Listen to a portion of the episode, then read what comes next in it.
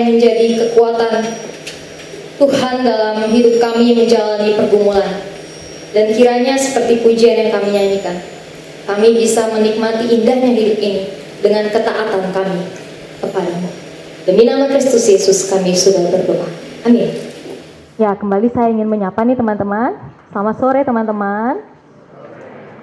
Tema yang diberikan itu mengenai ketaatan atau siap taat sampai akhir. Nah, kalau ditanya seperti ini, teman-teman siap nggak? Taat sampai akhir. Ya teman-teman, kalau ada pernyataan taat sampai akhir, memang pertanyaan yang sering muncul adalah akhirnya itu akhir apa? Ya. Dan akhirnya itu kapan? Ya. Akhir apa teman-teman menurut teman-teman? Hmm? Akhir apa? Hidup. Benar. Ya. Akhir hidup dan kapan? Kayak benar ya gitu ya. Akhir apa? Jelas itu akhir hidup dan kapan? Tidak ada yang tahu. Coba tanya kiri kanannya. Ada yang tahu nggak akhir hidupnya kapan? Gak mungkin lah ya teman-teman ya, gak mungkin. Karena gitu ya, menurut gitu ya, menurut saya pribadi nih, ada tiga hal yang menjadi misteri ilahi atau sulit tidak bisa diprediksi. Yang pertama apa kira-kira teman-teman? Yang sulit diprediksi adalah kedatangan Kristus dua kali. Jadi jangan suka dihitung-hitung ya. Kapan nih Yesus datang? Pas hari ultah gue bukan? Atau pas hari kapan gitu ya? Mau siap-siap dulu, mau krimbat, mau apa gitu ya? Enggak ya teman-teman, itu tidak bisa diprediksi. Yang kedua apa? Ada yang tahu? Iya, apa? Kematian kita, gitu ya, benar ya. Karena tadi udah ditanya, nggak ada yang tahu kan teman kanan kirinya? Nggak ada malaikat maut di sini kan ya teman-teman ya. Dan ini juga kita nggak tahu. Mungkin selesai dari camp, ya uh, Tuhan panggil. Mungkin 50 tahun lagi, mungkin 70 tahun lagi. Tapi yang kita tahu hidup ini adalah kesempatan ya. Jangan nyanyi ya teman-teman ya. Kan lagu theme song beberapa gereja ya. Iya teman-teman yang ketiga apa? Wih pada tahu ya? Jodoh. Wih pada nyari ya di sini pada nyari ya luar biasa emang. Ada yang udah dapat ini udah bisa prediksi. Wah ini calon suami gue nih nanti 10 tahun lagi nih. Gak ada? Oh ini calon bini gue nih calon bini gue. Ada di sini? Ini menurut saya sih ya. Mungkin kalau menurut teman-teman jodoh bisa diprediksi ya nggak apa-apa juga ya. Jadi udah tahu gitu ya jodohnya siapa dari semenjak SD tuh udah tahu tuh ya. Nah ini yang ini nih yang ini gitu ya. Ya tapi kan uh, belum tentu juga ya. Jadi masih perlu didoakan. Ya. Tapi di sini siapa yang udah ketemu sama gebetan mungkin? Enggak ya. Di camp ini? Jangan-jangan kakak TPS nih ke siswa, jangan ya. Ah, Grandi, mana mana Grandi? Ah, Peter, mana mana Peter? Ya teman-teman, oke, ya udah ya. Ya teman-teman itu ini hanya selingan saja. Ya, jadi jadi bukan itu poinnya ya dalam bagian ini. Ya teman-teman, kalau berbicara mengenai akhir hidup kita, ya otomatis atau berbicara mengenai taat sampai akhir yaitu otomatis berbicara mengenai bagaimana kita harus memperhatikan cara hidup kita dengan saksama. Setuju? Iya atau iya? Ya. Dan saksama atau kalau dalam kamus itu KBBI dikatakan ya hidup secara saksama gitu ya atau pengertiannya adalah hidup secara teliti, cermat, tepat, benar dan jitu. Jadi kalau bisa dibilang ya hidup kita itu bukan hidup yang main-main. Kalau berbicara mengenai ketaatan kita sampai akhir, ya kita perlu melihat apa yang dikerjakan oleh hidup kita dari sekarang. Jangan tunggu pas sudah jadi bapak-bapak gitu ya, atau pas jadi kuliah nantilah baru hidup benar. Gitu ya. Pas sudah punya anak lah baru hidup benar. Enggak ya, tapi dari sekarang. Bagaimana caranya? Ya, ketika kita bilang uh, kita perlu memperhatikan cara hidup kita dengan saksama itu. Yang pertama kita perlu hidup berjalan bersamanya, ya.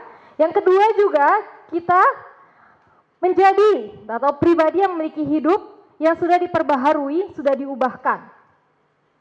Ya, identitas kita baru yaitu sebagai garam dan terang. Gitu ya. Kalau kemarin kan KKR disampaikan oleh Bang Riko juga di opening juga disampaikan oleh Kak Evin gitu ya, bagaimana kita akhirnya berjalan bersamanya dengan uh, dan dan akhirnya kita menikmati bagaimana Allah sudah memperbaharui kita ya dari yang tadinya anak-anak gelap menjadi anak-anak terang. Kalau di akhir enak ya tinggal nyimpulin doang nih, ngerangkum. Enggak deh. Ya teman-teman. Kemudian hidup yang bagaimana lagi? Hidup yang mau berbagi kisah mengenai identitas kita. Jadi kalau kita punya identitas yang baru ya di dalam Kristus, ya jelas kita perlu berbagi dengan orang lain yang uh, hidupnya belum uh, mendapat atau belum mengenal siapa Kristus dan masih hidup dalam keberdosaan. Jadi kita harus juga mengen, me, apa namanya, menyampaikan tentang identitas kita agar kita tahu bahwa hidup kita memiliki dampak.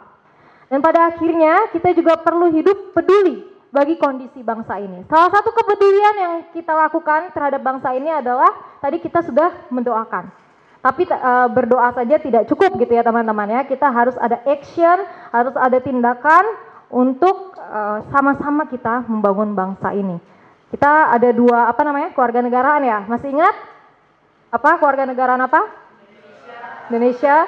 Kerajaan surgawi, semangat banget ya. Jadi jangan cuma mengerjakan keluarga negara surganya aja, tapi keluarga negara Indonesia juga menjadi tanggung jawab kita. Jadi nanti teman-teman yang punya kesempatan memilih nih di pemilu ya pilih ya jangan golput jangan kesiangan ya terus jangan males-malesan karena saya tadi dengar berita gitu ya di mana tuh Sydney ya banyak orang-orang yang tidak bisa memilih karena habis waktu hanya disediakan waktu satu jam jam 17 sampai jam 18 dengan beribu-ribu orang di sana yang ngantri jadi itu sangat disayangkan sekali ya tidak bisa uh, berkontribusi, tapi sedang diurus sih katanya ya. Kita lihat berita selanjutnya nanti. Dan teman-teman, hidup kita itu adalah hidup yang terus-menerus bergumul bersama Allah untuk tahu panggilan kita. Jadi KPU ini, camp pengutusan siswa uh, yang kita jalani tiga hari dua malam, tidak langsung membuat kita tiba-tiba tahu gitu ya, mau jadi apa kita ke depan. Tapi setidaknya kita tahu bagaimana kita menggumulkan, kita benar-benar serius memikirkan, dan pada akhirnya kita bisa tahu di mana sebetulnya Tuhan memanggil. Bukan kita mengerjakan karena sekedar apa namanya emosi kita, gitu ya, atau karena disuruh orang tua dan lain-lain. Dan teman-teman, hidup kita perlu kita perhatikan dengan cara hidup dalam komunitas Kristen. Mau di kuliah atau alumni, kita harus hidup dalam komunitas Kristen. Dan hidup uh, yang perlu kita perhatikan itu ya adalah hidup menjadi murid yang terus memuridkan. Jadi nanti teman-teman doakan dengan sungguh di mana nanti akan teman-teman memuridkan kembali sesuai dengan panggilannya. Kemudian hidup yang seperti apa lagi? Hidup yang mau berjuang taat menghadapi tantangan. Ya teman-teman, dan di dalam Alkitab kita, ya firman Tuhan, ada banyak sekali tokoh Alkitab yang menceritakan bagaimana hidupnya, e, mereka memperhatikan hidupnya secara teliti, secara benar, ya, secara saksama dan pada akhirnya mereka bisa taat sampai akhir. Ada banyak teman-teman. Salah satunya ya yaitu teladan Yesus itu sendiri. Yesus itu sendiri gitu ya, mempunyai perjuangan taat sampai akhir juga, sampai mati di kayu salib teman-teman. Jangan pikir pekerjaan itu pekerjaan yang mudah ya karena dia Tuhan. Tidak. Tapi karena memang dia menebus umat manusia dan saat itu dia posisinya adalah 100% manusia, ya dia mengalami kesakitan juga. Ya, 100% manusia, 100% Tuhan, namun ketika dia mati di kayu salib, ya dia sebagai manusia yang sebelum mati di kayu salib, dia pun berdoa, bergumul di hadapan Tuhan di Taman Getsemani. Ada banyak tokoh seperti Paulus, ya, Petrus, Abraham.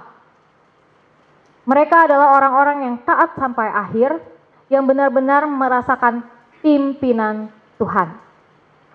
Lagi Abraham gitu ya teman-teman ya, belum tahu disuruh apa namanya tempatnya itu seperti apa, tapi dia ya taat-taat aja.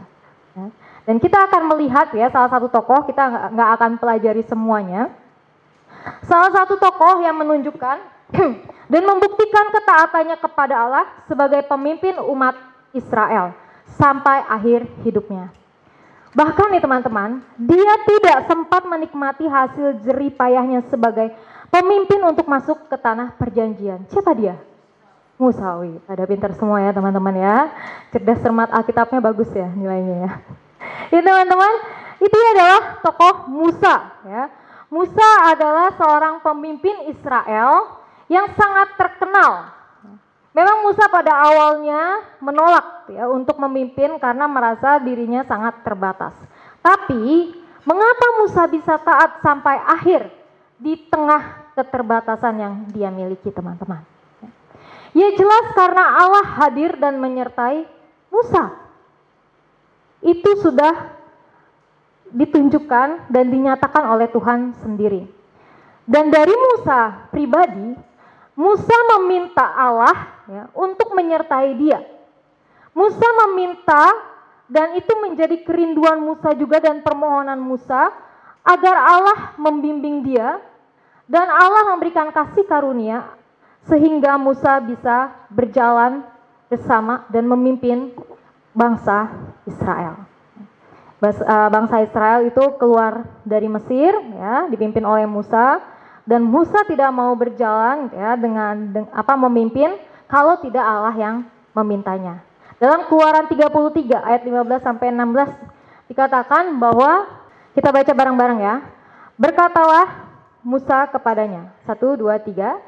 Jika engkau sendiri tidak membimbing kami, janganlah suruh kami berangkat dari manakah gerangan akan diketahui?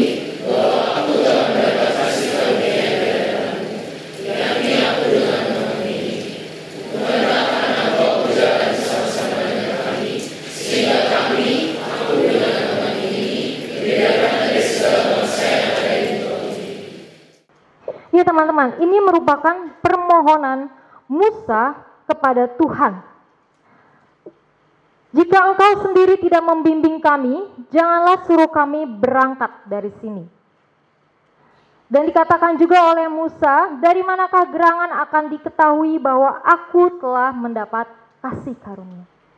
Jadi Musa dengan jelas menyatakan dalam eh, ayat 15 sampai 16 ini bahwa Musa sangat menginginkan Allah lah yang mendampingi dan membimbingnya.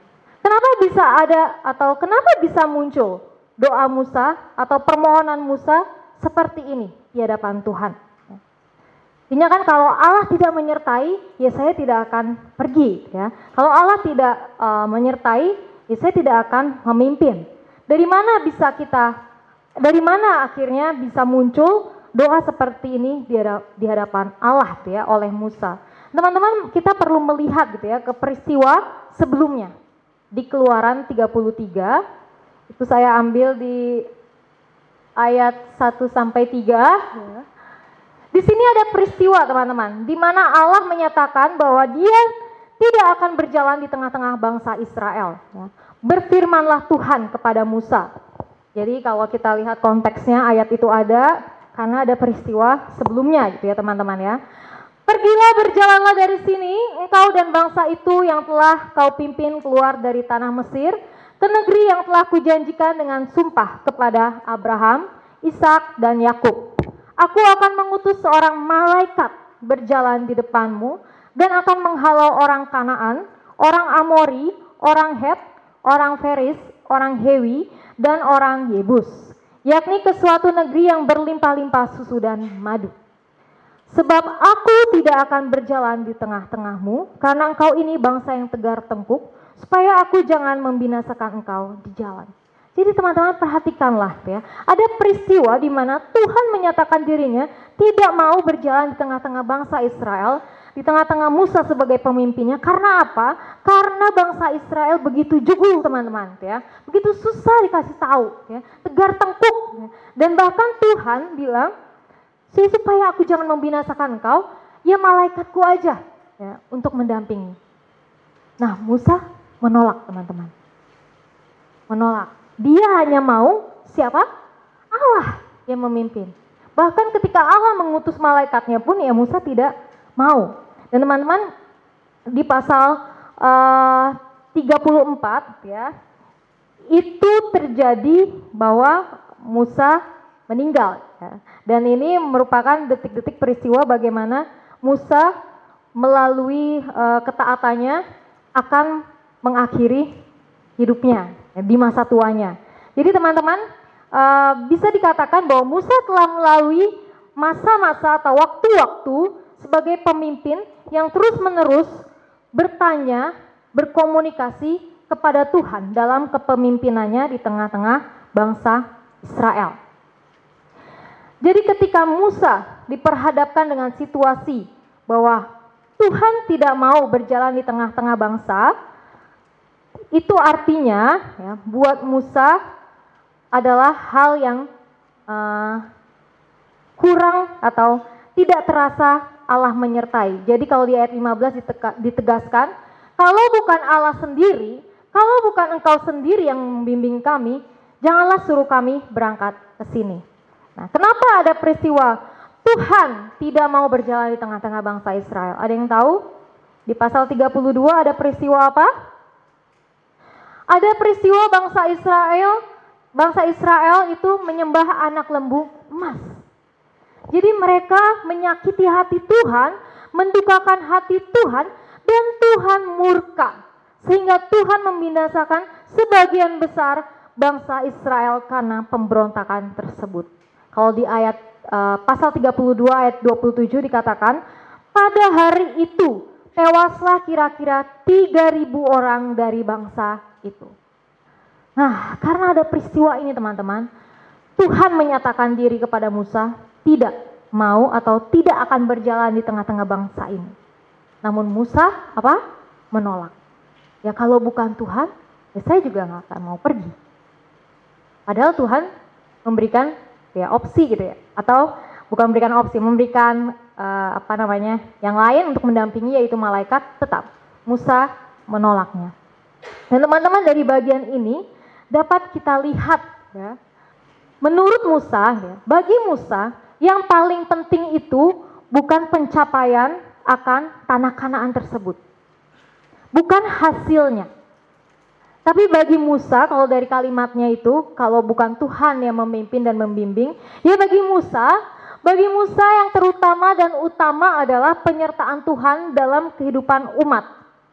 Nah, kalau bukan Allah yang memimpin umat, kalau LAI memberi judul perikop ini kan doa uh, permohonan atau doa permintaan Musa gitu ya untuk agar Tuhan menyertai umat.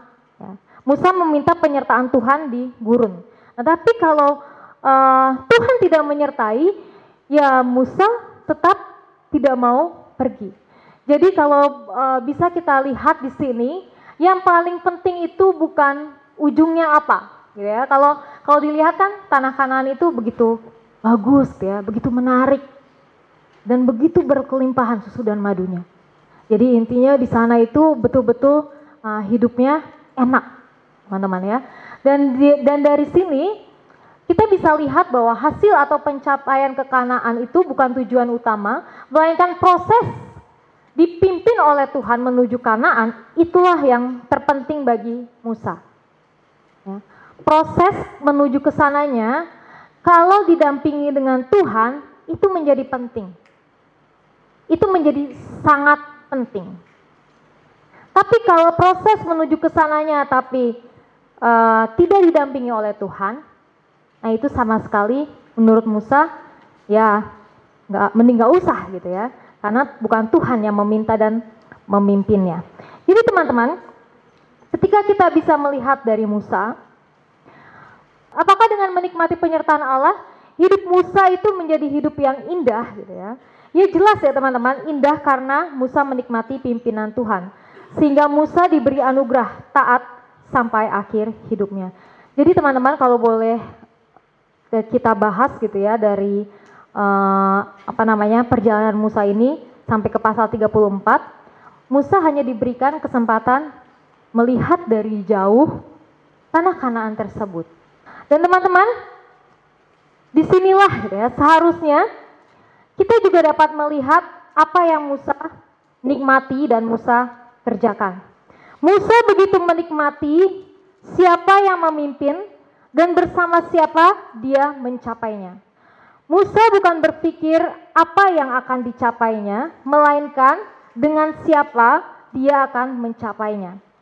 Kalau boleh dibilang, tidak dapat sampai uh, hasil ke tanah kanaan atau bisa dibilang ya Musa mungkin tidak sukses kalau dilihat ukurannya hasilnya itu sampai kanaan.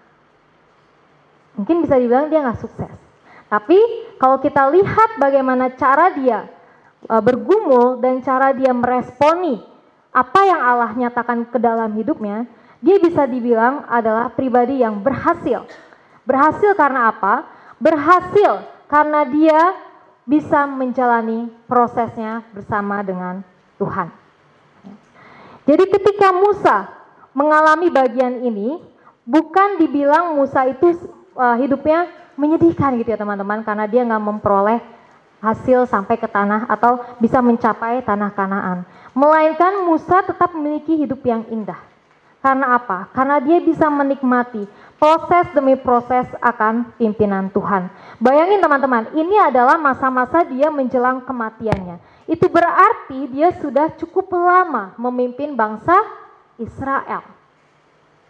Dia sudah cukup lama memimpin bangsa Israel dan uh, dan akhirnya dia tidak mendapat kesempatan untuk sampai ke Kanaan, tetapi dia memenangkan kehidupan yang indah dijalani bersama dengan Tuhan dan dia berhasil melaluinya dan itu dapat dikatakan itulah kesuksesan yang sejati.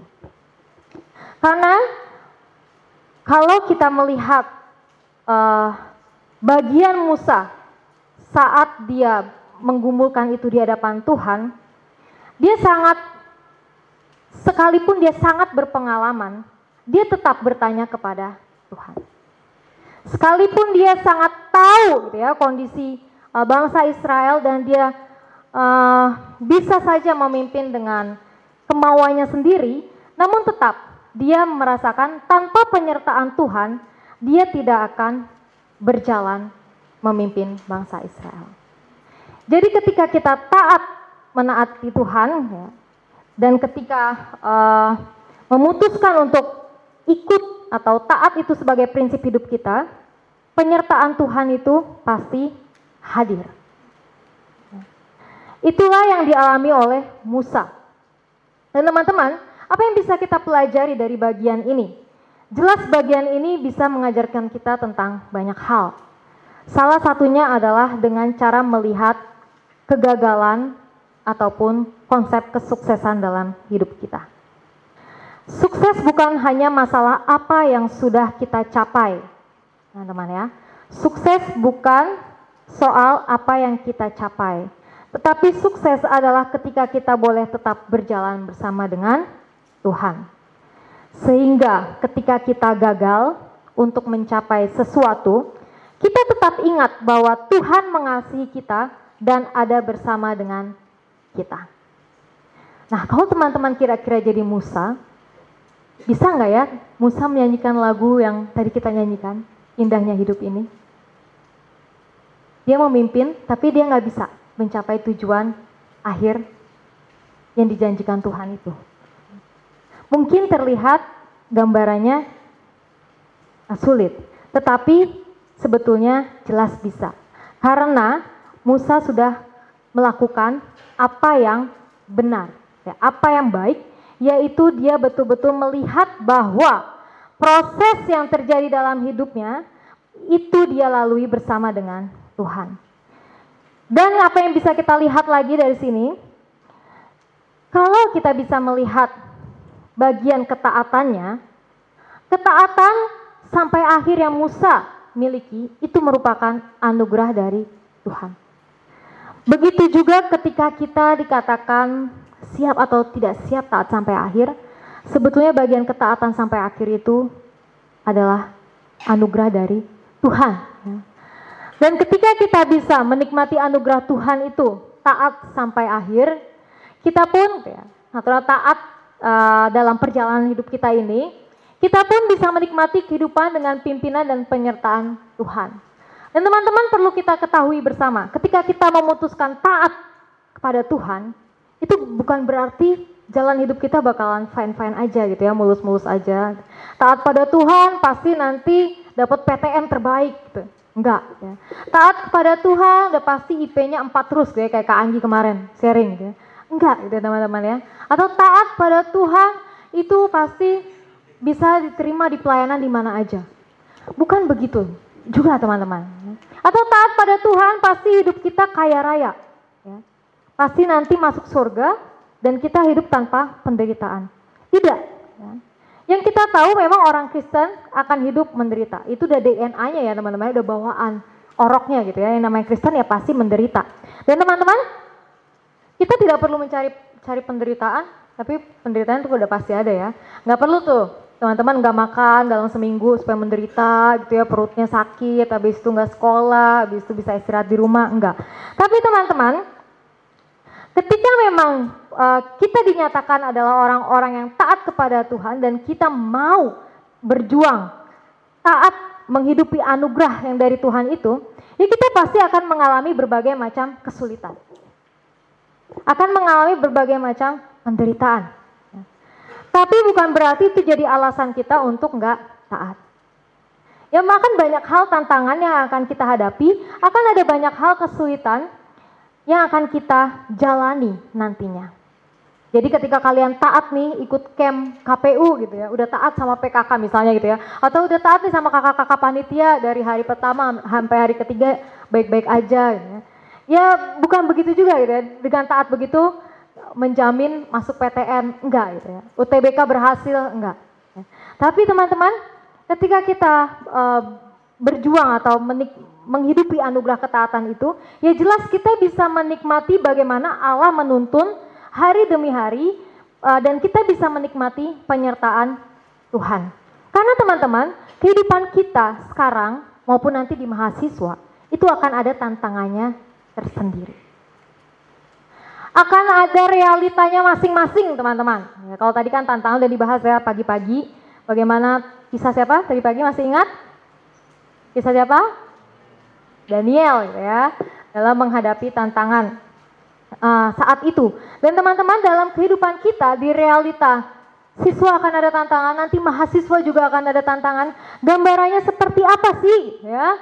Tantangan yang ada Dunia mahasiswa itu punya tantangannya sendiri. Ya salah satu contohnya nanti akan ada perkuliahan yang padat. Akan ada banyak ujian yang kamu alami, belum lagi persoalan diri, minder, sombong, trauma, takut nggak punya teman, takut dikatain jomblo gitu ya. Hidupnya di persekutuan mulu sih, makanya nggak punya pacar gitu ya. Atau jatuh bentrok dengan pelayanan. Komunikasi dengan ortu yang kerap disalah mengerti, dianggap so cuci karena ikut ibadah melulu, atau tantangan pergaulan, rokok, narkoba, pornografi, dan sebagainya, atau jadwal magang. Dan akan masih banyak lagi tantangan-tantangan yang ada. Ya. Intinya sih kita nggak perlu cari itu ya masalah gitu ya penyakit penderitaan tapi tetap itu pasti akan kita hadapi loh teman-teman. Dan kita harus tahu realita kehidupan mahasiswa itu tidak lagi sama seperti dunia siswa. Realita mahasiswa adalah realita yang bagaimana jadwalnya itu lebih bebas. Ya. Lebih banyak bisa menghabiskan waktu dengan teman-teman.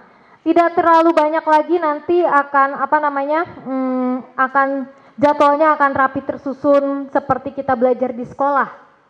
Bisa saja bisa saja nih ya tergantung dosen jadwalnya.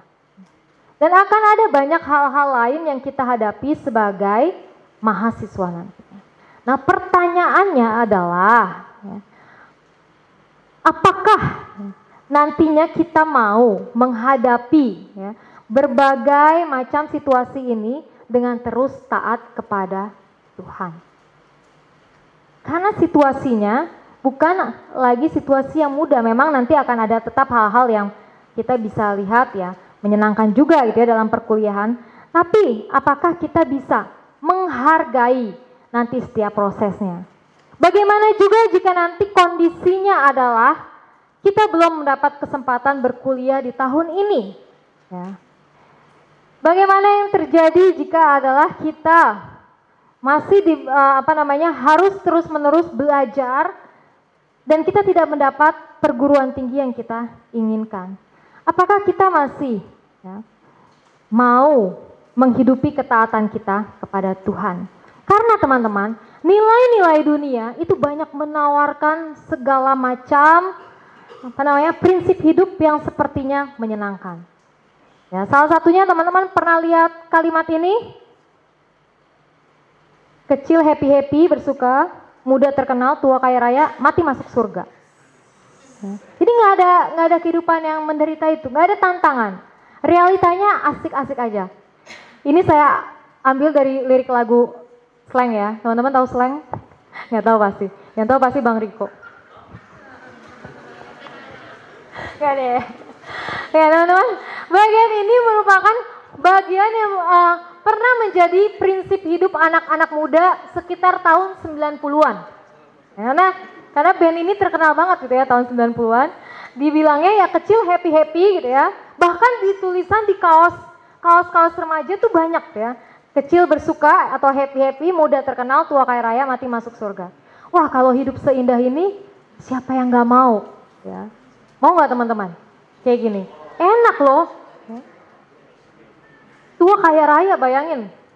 Mat, muda terkenal. Nggak dibilang tuh muda susah payah. Muda PI gitu ya, pekabaran Injil nggak ada. Ya.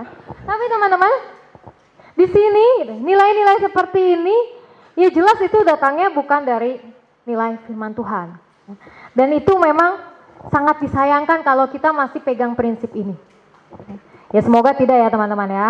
Karena ada yang sering mengutip ini jadi kalimat-kalimat status gitu ya atau kalimat-kalimat penyemangat ya. Nggak apa-apa nggak apa-apa kita menderita. Yang penting nanti muda kita terkenal gitu ya. Makanya eksis di medsos tua kaya raya dapat endorse gitu ya. Kemudian mati masuk surga.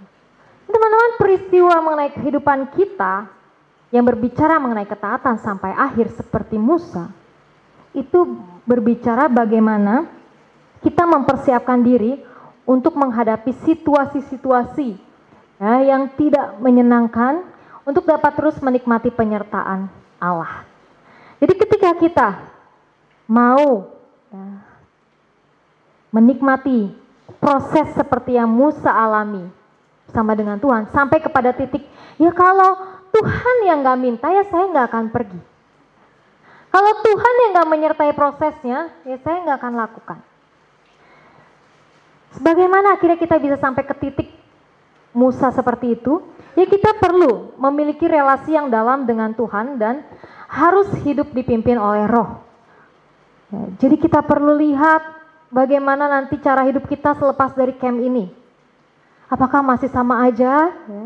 Apakah setiap materi yang dibagikan dalam camp ini menguap percuma gitu ya teman-teman ya? Gak ngaruh gitu ya. Balik lagi menjelang UTBK, tetap aja panik gitu ya, khawatir, ya, terima nggak ya PTN mana ya gue, jurusan mana ya gue. Padahal udah ada diskusi dengan alumni juga. Teman-teman, bagaimana nanti kita menghadapi situasi dunia real kita selepas dari camp ini? Apakah kita akan menikmati proses itu? Sekalipun nih ya teman-teman nih, tapi semoga sih enggak ya. Sekalipun mungkin kita masih gagal dalam UTBK pertama. Ya. Apakah kita masih menikmati? Proses-proses itu dengan. Ya, tapi saya harap semua yang hadir di sini UTBK-nya bisa lolos ya teman-teman ya. Amin. Ya, terus bisa lanjut ke SBM ya.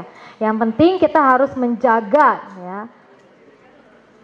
hidup kita untuk terus taat pada Tuhan dan kita menikmati prosesnya. Ya. Dan teman-teman, pandangan tentang hidup itu pada akhirnya membentuk pola perilaku kita sehari-hari. Jadi kalau teman-teman uh, selepas dari tempat ini, pandangan atau pola hidup seperti apa gitu yang menjadi uh, pegangan kalian ya, atau pedoman kalian dalam memutuskan segala sesuatu, ya, memutuskan jurusan, ya, memutuskan akan uh, bagaimana kuliahnya, membuat keputusan, membuat keputusan apalagi uh, kampus mana, seperti apa nanti metode-metode atau mau tinggal di mana nanti yang akan dilakukan. Nah, apakah teman-teman setiap pola pikir kita atau pandangan hidup kita apakah ada perubahan dari sebelum dan sesudah ikut camp? Apakah yang tadinya awalnya mengambil kuliah jauh-jauh di luar kota supaya pengen jauh aja dari orang tua gitu ya, pengen bebas, apakah masih sama pola pikirnya demikian? Itu contoh, nggak ada lah ya di sini ya. Dan teman-teman, mungkin juga apakah jurusan yang dipilih masih sama? Ya seperti jurusan yang orang tua inginkan. Nah itu bisa jadi pola pikir kita, ya, pandangan hidup kita yang akhirnya membentuk uh, bagaimana kita bisa bergumul di hadapan Tuhan. Dan teman-teman, perlu kita menyadari bersama-sama, ketika kita berbicara ketaatan, uh, taat sampai akhir, dan kita melihat ada tantangan yang ada tapi juga ada penyertaan Tuhan, tapi kita harus terus meyakini dan percaya bahwa hidup kita ini sebetulnya hidup yang indah teman-teman. Ya. Hidup bukan karena apa yang kita capai, tapi bersama siapa kita mencapainya. Itu yang sebetulnya perlu kita terus pahami. Sama seperti Musa, bukan soal tanah kanaan dia berhasil sampai di sana, melainkan setiap proses pimpinan Tuhan menuju ke sana, itulah yang terpenting. Dan ketika kita menikmati penyertaan Allah dalam hidup kita, nantinya di perkuliahan juga, itu sebenarnya sudah lebih dari cukup. Ya, jadi ketika kita tahu bahwa Allah yang memimpin kita sampai perkuliahan, dan Allah yang juga menyertai kita, sampai uh, itu saja cukup untuk menolong kita sebetulnya taat kepada Allah. Dan teman-teman, yang perlu kita perhatikan adalah dalam ikut Kristus, kita perlu konsisten. Ya. Dan taat itu merupakan prinsip. Sebetulnya tidak bisa ditawar ya, mau taat atau nggak taat ya. Mau taat atau mau nyontek ya, misalnya gitu. Ketaatan itu adalah sebuah prinsip teman-teman. Prinsip yang seharusnya menjadi milik kita yang hidupnya sudah diperbaharui di dalam Kristus. Dan teman-teman, ketika kita menikmati bagaimana uh, sesi demi sesi dalam camp ini meneguhkan dan menolong kita menghadapi uh, pergumulan-pergumulan yang ada, maka dari itu kita perlu memahami dengan seksama pada akhirnya ketaatan yang menjadi prinsip itu adalah pertolongan yang berasal dari Tuhan. Yang dalam artian kalau Tuhan tidak berproses dengan kita, itu artinya kita sedang gagal. Kalau Tuhan sedang atau kita tidak menikmati proses yang bersama dengan Tuhan itu, sedang gagal. Jadi ketika kita menghadapi situasi hidup nanti akan menghadapi ujian-ujian dan lain sebagainya itu. Mari hadapi dengan proses yang bersama Tuhan. Proses bersama Tuhan mempersiapkannya itulah yang dinikmati karena ketika kita tidak menikmati hidup atau kita tidak menikmati Tuhan yang berproses itu, itulah kegagalan yang sebenarnya sedang terjadi. Meskipun kita mencapai segala sesuatu yang kita inginkan, kita mencapai PTN tersebut, tapi kita tidak berproses bersama dengan Tuhan, itu sudah menjadi hal yang sia-sia. Kalau kata Yesus dalam uh, Lukas 9 ayat 25, apa gunanya seorang memperoleh seluruh dunia tetapi ia membinasakan atau merugikan dirinya sendiri. Jadi dalam artian ini kalau kita mengerjakannya hanya dengan mengandalkan diri sendiri. Bahkan kita menyiapkan berbagai contekan sampai panjang gitu ya teman-teman ya. Untuk bisa menjawab UTBK atau SBM dan lain-lain. Atau menyiapkan phone of friend gitu ya. WhatsApp of friend itu atau lain-lain. Ya itu akhirnya ya semuanya sia-sia. Kalau misalkan nggak apa-apa lah kak UTBK ini nanti pas udah kuliah kita tobat. Ya. Kalau pas SBM nggak apa-apa lah gitu ya. Mungkin pas kuliah kita tobat. Tapi tidak begitu ya teman-teman. Ya. Melainkan kita menikmati dari proses yang saat ini terjadi. Jadi ketika kita hadir di tengah-tengah uh, camp ini, bukan suatu hal yang kebetulan kita bisa belajar mengenai setiap panggi, setiap pekerjaan dan panggilan bagi hidup orang percaya. Sebab ya, kalau berdasarkan Yohanes 15 ayat 5, di luar Kristus kita sebetulnya tidak dapat berbuat apa-apa. Jadi teman-teman, mari nikmati setiap proses bersama dengan Tuhan. Kerjakanlah panggilan Tuhan dalam hidupmu dengan ketaatan penuh kepadanya. Ketaatan penuh itu sampai kapan? Seumur hidupmu. Jangan pernah ditawar prinsip untuk menaati Kristus. Melalui apa? Melalui studi yang akan pelajari di bangku berkuliah. Atau mungkin nanti akan langsung bekerja, nggak apa-apa juga. Intinya kita menikmati uh, panggilan Tuhan dalam hidup dengan ketaatan penuh padanya. Ketika Musa boleh menikmati pimpinan Tuhan dan tidak mau untuk pergi kalau Tuhan tidak menyertai, ya seharusnya seperti itu juga kita dalam mengerjakan panggilan hidup kita. Kalau Tuhan tidak meminta kita untuk pergi jauh, luar negeri atau keluar kota, maksudnya tetap stay di Jakarta, ya stay di Jakarta. Tapi kalau memang Tuhan meminta kita berkuliah luar kota atau luar negeri bahkan gitu ya beasiswa, ya silahkan juga ya kalau memang kamu yakini prosesnya itu bersama dengan Tuhan. Ketika kamu berjalan bersama dengan Allah, ketika kamu berjalan bersama Allah, kamu tidak salah arah. Hasilnya bukan banyak mengeluh, melainkan sukacita dan berserah penuh. Seperti halnya Musa, melihat pimpinan Tuhan yang tidak dia rasakan, dia tidak mau berjalan. Tapi menikmati pimpinan Tuhan yang jelas Allah memimpin dan menuntunnya, dia mau maju melangkah.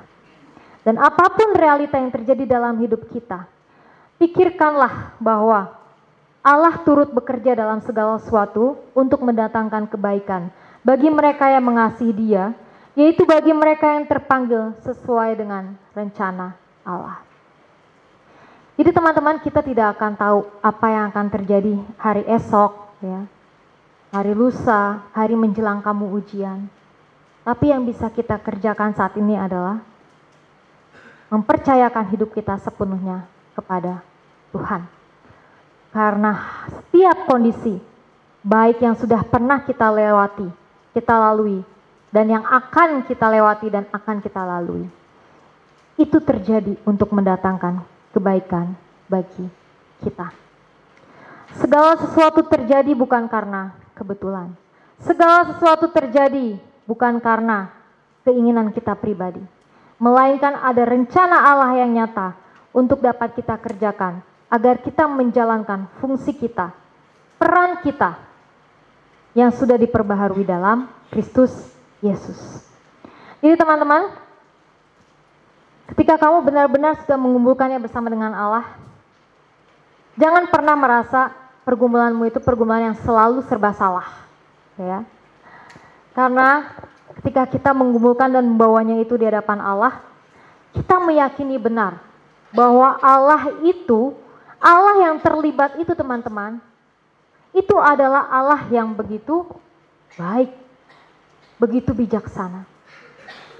Seorang pengkhotbah terkenal ya menyatakan ini kalimatnya. That is too wise to be mistaken. That is too good to be unkind. So when you don't understand, when you don't see His plan, when you can trust His hand, trust His heart. Sebetulnya teman-teman, Allah itu adalah Allah yang sangat terlalu bijaksana untuk bisa membuat sebuah kesalahan. Jadi ketika kita benar-benar menggumulkan di hadapan Allah selepas dari tempat ini, ya jangan selalu merasa pilihan kita serba salah. Belajar percaya, belajar berserah karena Allah itu juga adalah pribadi yang terlalu baik untuk berbuat tidak baik teman-teman. Jadi kalau kita mengalami kegelisahan, dan saat kita tidak memahami apa yang menjadi rencana Allah dalam hidup kita, percaya saja Allah sedang mengerjakan yang terbaik bagi kita. Sekalipun itu sulit teman-teman kita terima. Sekalipun itu mengecewakan. Sekalipun itu menyedihkan. Tapi setiap proses hidup kita itu adalah pembentukan kita di hadapan Allah yang hidup. Kiranya sama halnya seperti Musa yang mau melangkah hanya karena pimpinan Tuhan. Demikianlah juga kita yang mau memilih dan melangkahkan hidup kita untuk memuliakan nama Tuhan dengan pernyataan yang jelas ketika Allah yang memanggil kita mau taat. Ketika bukan Allah yang memanggil, jangan sekali-sekali pun kita pergi untuk mengerjakannya. Jadi kalau kita diberikan pertanyaan, siap taat untuk akhir, apa jawaban teman-teman? Siap ya? Masih ragu? Masih ya? Siap teman-teman? Siap ya. ya. Jadi teman-teman, kita saya gitu ya, tidak tahu akan apa yang teman-teman hadapi di hari esok. Tapi yang saya berani sampaikan sesuai dengan apa yang firman Tuhan nyatakan penyertaan Tuhan akan hadir bagi kita dalam situasi apa pun. Dan Allah adalah Allah yang tidak pernah gagal dan Allah yang tidak pernah salah dalam menolong kita menggumulkan segala sesuatu. Mari kita mengambil sikap berdoa. Mari secara pribadi menyerahkan setiap hal-hal yang membuat kita ragu akan kehadiran Allah dan membuat kita sulit melihat bahwa hidup ini berjalan untuk kebaikan. Mari kembali melihat diri kita di hadapan Allah juga. Bagaimana masa-masa SMA yang sudah kita lalui? Bagaimana masa-masa itu menolongmu semakin mengenal Allah di dalam hidup? Coba ingat kembali di mana kamu mengalami keraguan dengan Allah dan meminta ampun di hadapannya. Dan mari doakan dan yakini bersama bahwa Allah bukanlah Allah yang gagal. Allah itu adalah Allah yang bijaksana untuk dapat membuat kesalahan di dalam hidupmu. Bahkan kalau ada orang yang bilang engkau terlahir dari sebuah kesalahan, itu sama sekali tidak benar. Karena Allah memiliki rencana yang indah untuk engkau. Mari juga mendoakan diri kita di hadapan Allah untuk bisa meyakini bahwa Allah bukanlah Allah bukanlah Allah yang jahat Allah adalah Allah yang begitu baik teman-teman untuk diri teman-teman. Allah adalah Allah yang sangat baik untuk bisa untuk berbuat hal yang tidak baik.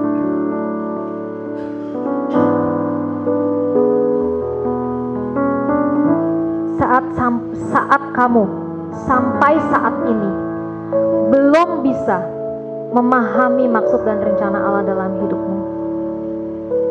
Mari doakan juga itu di hadapan Allah dan yakini bahwa segala sesuatu terjadi untuk mendatangkan kebaikan bagi kita yang mengasihi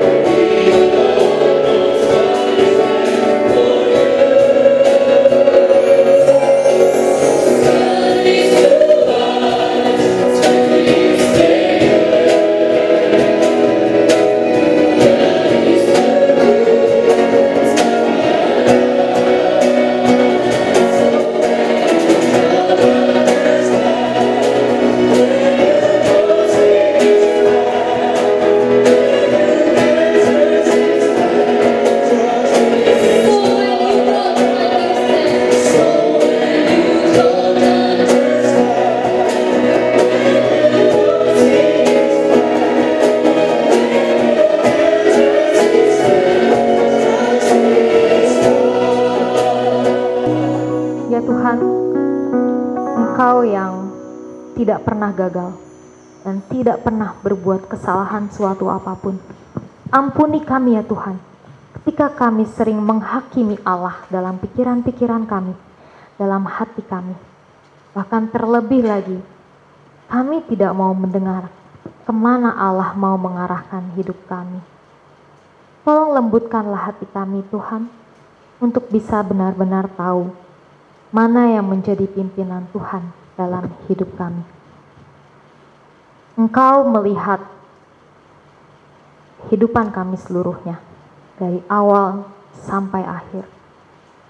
Dan tolong kami untuk terus meyakini dan menaati Engkau sampai akhir. Dan meyakini bahwa ada penyertaan Tuhan di dalam hidup kami. Dan kiranya ya Tuhan, seperti Musa yang tidak mau pergi kalau bukan Tuhan yang memimpin. Begitu juga lah dengan kami Tuhan. Tolong agar kami benar-benar bisa berkomunikasi dengan Engkau, menyediakan waktu dengan Engkau. Benar-benar melihat bagaimana Tuhan yang akan memimpin kami. Menyerahkan pribadi kami masing-masing, menyerahkan pergumulan kami Tuhan, menyerahkan pikiran kami, hati kami, hanya kepadamu. Demi nama Kristus Yesus kami sudah berdoa. Amin.